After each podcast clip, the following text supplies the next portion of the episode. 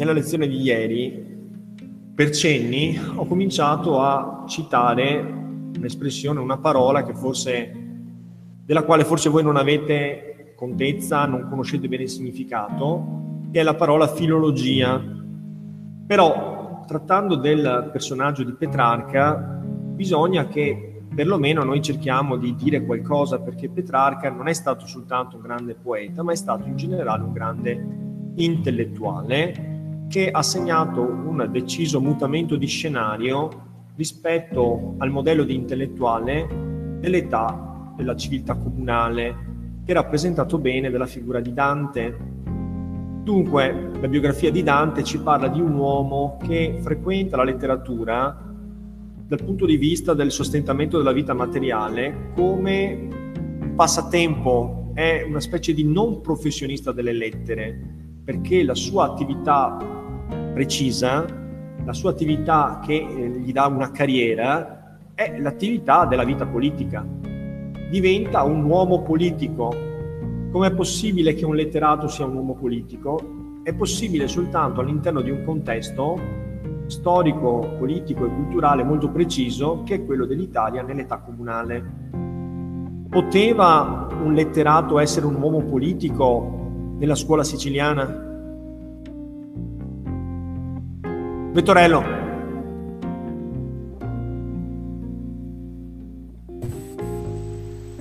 Cioè, poteva un essere? Potrebbe ripetere un altro, perché non ho capito, perché mi è saltato un attimo la connessione. Allora, ho cercato di sottolineare come Dante sia in effetti un professionista della politica. È vero che noi lo consideriamo esclusivamente per la sua attività culturale e letteraria, però se andiamo a vedere qual era il mestiere di Dante, dobbiamo per forza convenire che si trattava di un uomo politico.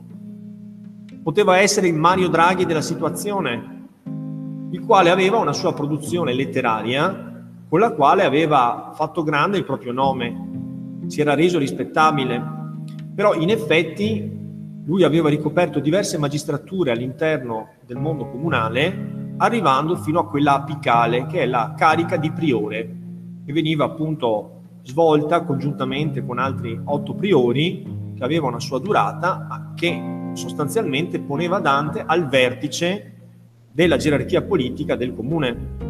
Allora la domanda che io ho fatto è questa: ma un intellettuale, per esempio, della scuola siciliana, uno scrittore, un poeta siciliano, poteva essere un uomo politico? La sua carriera poteva essere di tipo politico?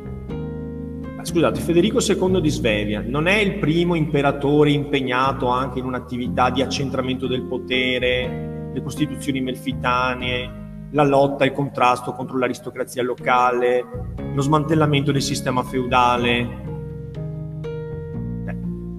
C'è un Parlamento, c'è un Senato, c'è una Curia, c'è un'Assemblea Popolare, non esistono, semplicemente c'è l'imperatore.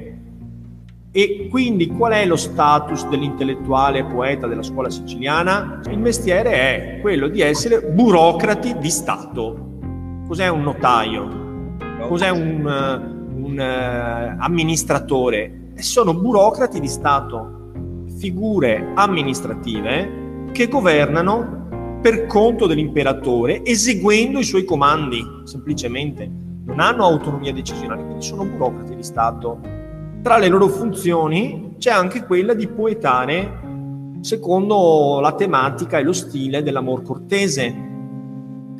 Allora, Dante rappresenta l'intellettuale comunale, un intellettuale che è coinvolto nelle attività politiche, che fa propaganda politica, che è parte integrante di una fazione nella quale possiamo vedere l'antenato del partito moderno, che ha una sua visione, una sua ideologia, un suo punto di vista. Bene, andiamo a vedere invece adesso il modello intellettuale di Francesco Petrarca. Francesco Petrarca è coinvolto nell'attività delle magistrature e delle assemblee comunali, fa parte della vita civile, attiva e politica dei comuni italiani. È teoricamente è nativo da genitori fiorentini che sono stati espulsi, esiliati, esuli, come nel caso di Dante, è nato ad Arezzo e molto per tempo si è spostato dove? Ad Avignone. Come mai? Perché gli piaceva il clima tiepido della Provenza? Negativo! C'era la corte dei papi, si erano trasferiti in seguito alla cattività avignonese. Va bene? La cattività avignonese è stata dunque un'opportunità per il padre, che ha lavorato, ha contatto con questa grande corte che possiamo quasi definire signorile. Petrarca vi ha gravitato intorno. Dal punto di vista della sua vita intesa come sostentamento materiale, Petrarca fa delle scelte molto precise, che sono molto diverse dalle scelte che ha fatto Jacopo da Lentini, che, prima, che dopo di lui ha fatto Dante Alighieri o Guido Cavalcanti. Quali sono queste scelte? Primo, abbandonare l'università di Bologna, nella quale il padre lo aveva avviato a studi giuridici.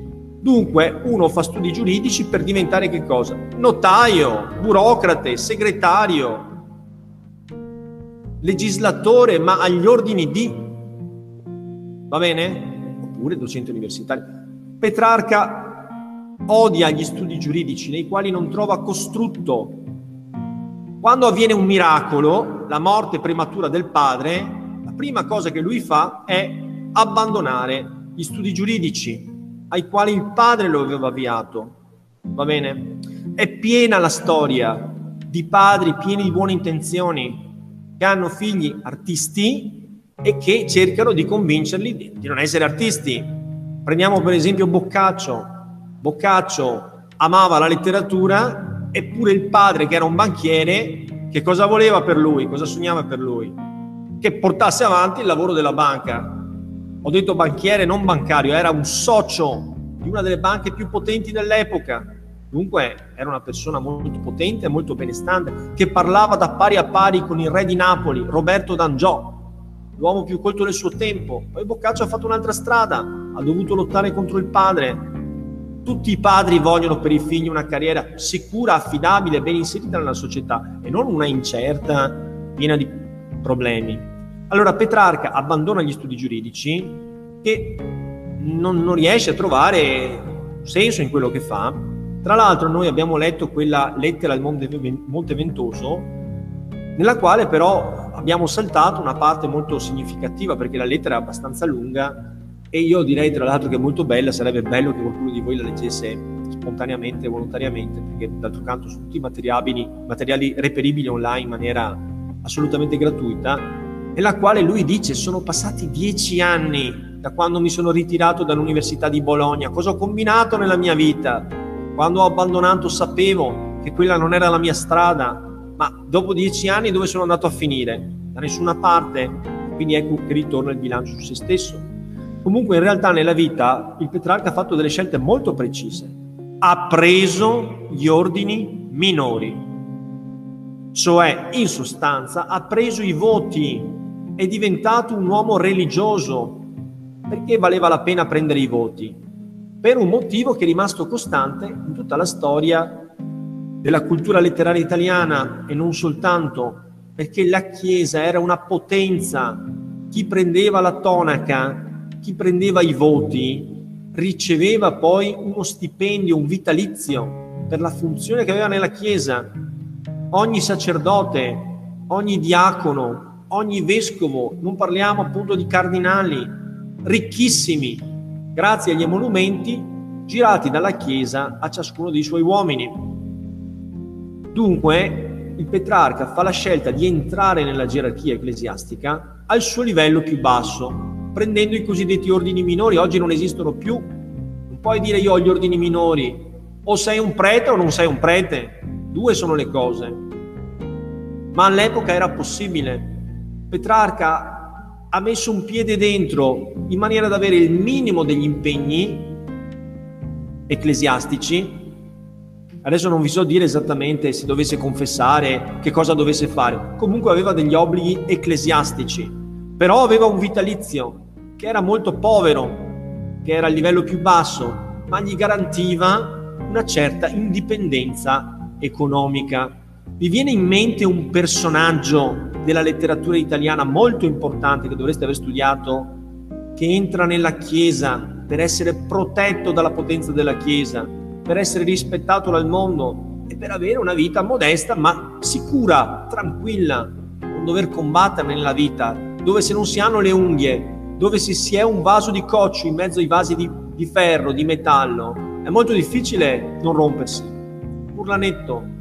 Don Abbondio. Don Abbondio. Don Abbondio è un'invenzione di Manzoni nel milleottocento, ma è in realtà una figura che risale al seicento, milleseicentoventotto trenta, quindi la storia. Don Abbondio non è un letterato, però voglio dire, l'idea che la Chiesa sia una grande madre dalle braccia spalancate, pronta ad accoglierti, a darti sostentamento, a darti riparo, a darti una posizione, a darti rispettabilità, questa è una cosa molto antica. Quindi Petrarca fa una scelta, anche se volete, di comodo, ipocrita. Ha una grande vocazione? Suo fratello Gherardo sì, infatti lui sì si fa monaco, ma Petrarca Francesco no, prende gli ordini minori. Dopodiché tutti gli sforzi di Petrarca sono concentrati sulla costruzione, oggi noi diremmo, di un personal brand, diventare Francesco Petrarca agli occhi del mondo. Una volta diventato un grande letterato e famoso, Petrarca viene ospitato da tutti, da tutti i potenti del mondo, sovrani, signori, principi, lo ospitano nella propria casa, gli assegnano un appartamento, una villetta, se ne andrà dappertutto, per esempio anche a Venezia gli verrà assegnata una casa, a Padova una villa, l'ultima nella quale risieduto all'Arqua Petrarca, perché i potenti del mondo vogliono Petrarca. È tutta la questione che ha a che vedere con il mecenatismo, cioè loro finanziano un uomo illustre e colto e una parte della natura illustre di questo personaggio si trasferisce su di loro, che dunque accrescono il loro prestigio proprio perché possono vantare di avere un sodalizio, un'amicizia, una frequentazione con Francesco Petrarca. Quindi il rapporto tra Petrarca e il potere è un rapporto positivo per lui, di grande equilibrio, come se lui potesse trattare da pari a pari con i potenti. Non è un segretario, non è un ambasciatore, può anche talvolta prestarsi a fare delle attività di natura concreta, come di rappresentanza, andare per esempio a colloquiare per conto di un signore presso un altro signore, ma è essenzialmente un uomo di grande valore che tutti si contendono per riceverne quel prestigio indiretto che deriva appunto da, dal poter vantare di conoscere e di avere presso di sé, presso la propria corte. Quindi il modello intellettuale del Petrarca è il cosiddetto modello dell'intellettuale cortigiano, arrivo, un intellettuale cortigiano. Intellettuale comunale è Dante, un uomo attivo nella vita politica, parte integrante delle dinamiche cittadine, iscritto in una fazione, militante. Petrarca invece è un uomo al di fuori dalle logiche della civiltà comunale, che si è guadagnato inizialmente una piccola autonomia modesta prendendo l'abito talare nel mondo ecclesiastico e successivamente costruendosi un grande prestigio che deriva dalla sua attività, che è di risonanza europea. Cioè Petrarca non è l'Italia, è l'Europa.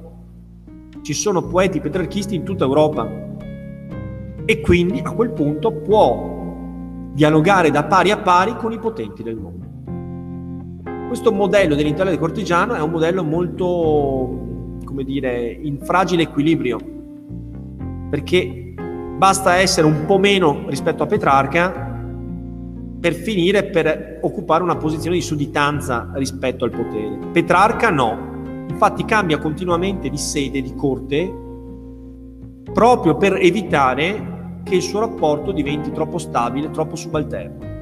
Quando le richieste del signore che lo ospita si fanno troppo stringenti, non corrispondenti al suo volere, Petrarca se ne va e trova sempre qualcuno disposto ad aprirgli le braccia. Il trecento non è già più il duecento, che sembra una cosa tautologica perché autoevidente, però voglio dire che la grande stagione della civiltà comunale è il duecento, l'età di Dante, ma Petrarca vive integralmente la sua vita nel trecento. Nel corso del trecento, come spiegheremo poi prossimamente nelle lezioni di storia, avviene una evoluzione della struttura delle città comunali. I comuni vanno trasformandosi in signorie e in principati. Che cosa cambia rispetto all'età dei comuni?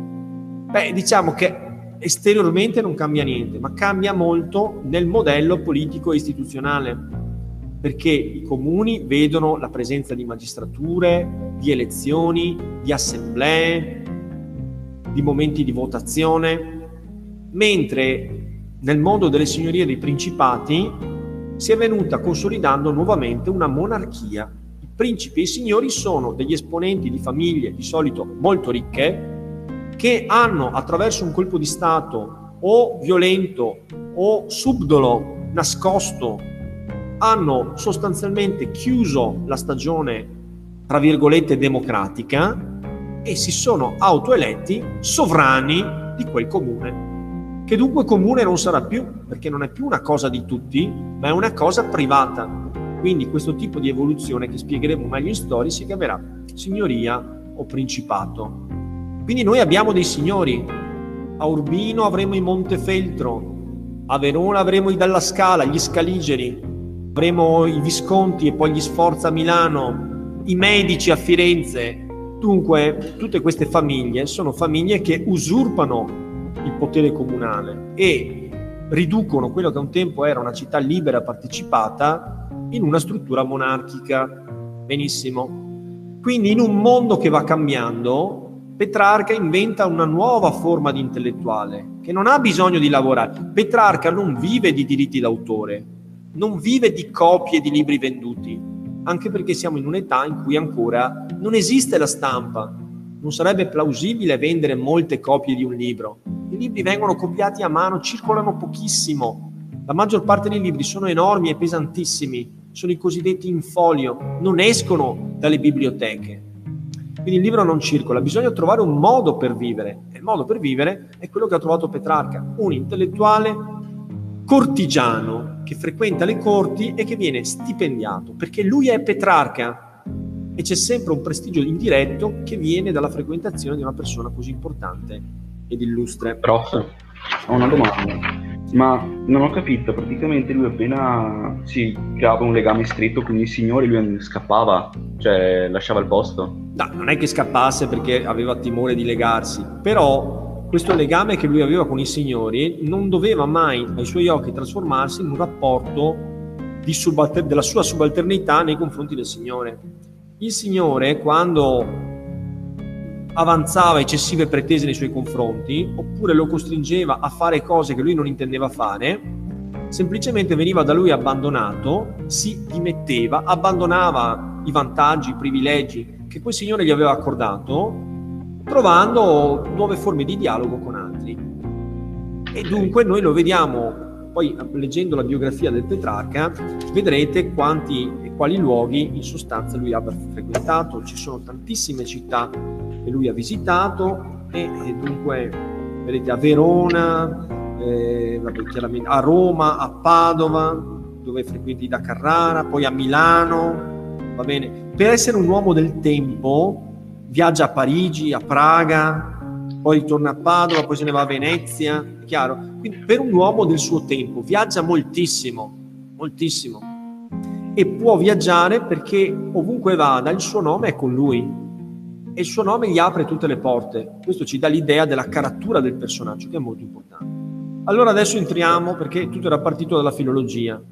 Allora diciamo un'altra cosa, la vita raminga e rabonda di Petrarca, che tra l'altro ha una sua, un suo dissidio, sappiamo il dissidio petrarchesco, che si vede proprio anche nella biografia, cioè da un lato Petrarca è un uomo che ama viaggiare, spostarsi, a differenza di Dante. Dante viene esiliato da Firenze e per tutta la vita da esule non fa altro che rimpiangere Firenze e, eh, come dire, quando incontra il suo avo Cacciaguida in paradiso, Cacciaguida in forma di profezia gli dice: tu ti renderai conto quanto sa di sale lo pane altrui, cosa significa mangiare il pane fuori da Firenze, quanto sia salato, no? Perché a Firenze il pane non ha il sale, ma lo dice per dire com'è amara la vita lontana dalla tua città, quella che ti ha dato i natali. Quindi Dante è un uomo che è legato a Firenze, che non dimentica mai la sua città, per lui è come essere separato dalla sua famiglia, insomma, dalle sue radici. Petrarca è uno sradicato e viaggia volentieri in tutta Europa, però alterna dei momenti di frenetici viaggi a dei momenti di ritiro in solitudine nella quiete dell'ambiente idilliaco di Valchiusa, che noi abbiamo già avuto modo di citare. Questi viaggi non sono soltanto viaggi per trovare sistemazione agiata, ma sono molto spesso anche viaggi strettamente correlati al suo mestiere di uomo colto, perché Petrarca non è solo autore letterario, è l'intellettuale del suo tempo, l'uomo più colto del suo tempo. In che cosa manifesta la sua cultura? In una frenetica ricerca nelle biblioteche di tutta l'Europa di manoscritti di cui lui ha avuto notizia leggendo testi antichi e di cui tutti ritengono che si siano perdute le tracce, si siano persi cioè fino, agli, fino all'ultimo esemplare, perché d'altro canto noi lo sappiamo, le cose soprattutto letterarie esistono fino a quando esistono i supporti materiali su cui sono scritte. Quando l'ultima copia dell'Eneide dovesse bruciare, l'Eneide non esisterebbe più, a meno che non ci sia qualcuno nel mondo che se la ricorda a memoria. Quindi Petrarca vive in un'epoca in cui molta parte dell'eredità culturale antica è andata perduta. C'è stato il periodo dell'Alto Medioevo nel quale la crisi delle istituzioni culturali, la distruzione delle biblioteche, l'abbandono delle città, insomma sappiamo benissimo cosa è stato l'Alto Medioevo, l'età delle invasioni barbariche. Molte, molta di quell'eredità culturale è andata perduta, ed effettivamente è andata perduta, cioè non ne abbiamo più. Ci sono capolavori celebrati dall'antichità di cui noi non abbiamo neanche una riga, sappiamo solo il titolo, e che sono esistiti e che hanno destato la meraviglia di chi ha, no, ha avuto la possibilità di leggerli. Petrarca è un grande cultore delle lettere antiche e trascorre gran parte della sua vita girovagando per l'Europa alla ricerca delle copie perdute.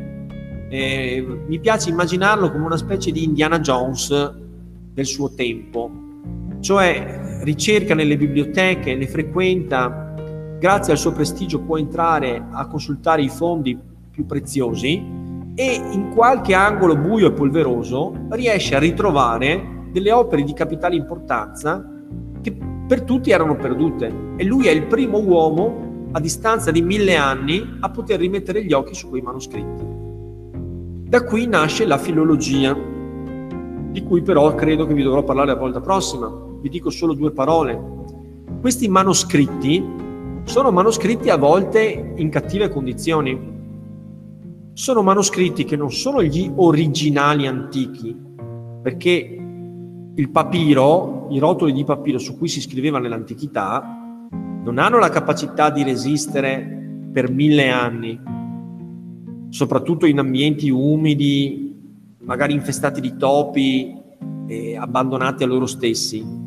Quindi le copie che sono sopravvissute sono passate attraverso la cosiddetta tradizione manoscritta. Che cos'è la tradizione manoscritta? È il, la trascrizione a mano, secondo cioè l'ultima, l'unica te- tecnologia che c'era all'epoca, cioè quella di scrivere a mano, di un libro da... diciamo dal suo supporto originario in un supporto nuovo. Quindi Petrarca consulta molto spesso dei libri medievali che hanno ricopiato, che sono la copiatura della copiatura della copiatura di testi antichi. Però consultando questi libri Petrarca si rende conto che ci sono molti errori, ci sono lacune perché possono mancare pagine, capita un libro vecchio, cade una pagina, un fascicolo. Ci possono essere bruciature, parti mancanti, oppure semplicemente il libro, che è frutto di una copia, di una copia, di una copia, di una copia, è pieno di errori. Errori che non possono essere dell'età in cui fu scritto il libro, dell'autore che li ha scritti. Quindi Petrarca mette a punto un sistema, una tecnica, una disciplina che prende il nome di filologia, la cui finalità è quella di restaurare il testo, non il supporto, non le pagine del manoscritto, non la pergamena, il testo, come doveva apparire il testo quando lo ha licenziato l'autore, magari milleduecento milletrecento anni prima? Ecco, a partire da quello che rimane, cioè dalla tradizione manoscritta, dai manoscritti che Petrarca consulta, che non dovrà essere uno solo, perché con uno solo non fai niente. La tecnica di Petrarca consiste nel prendere più copie della stessa opera e nel confrontarle. Tecnicamente si chiama collazionare, collazionare.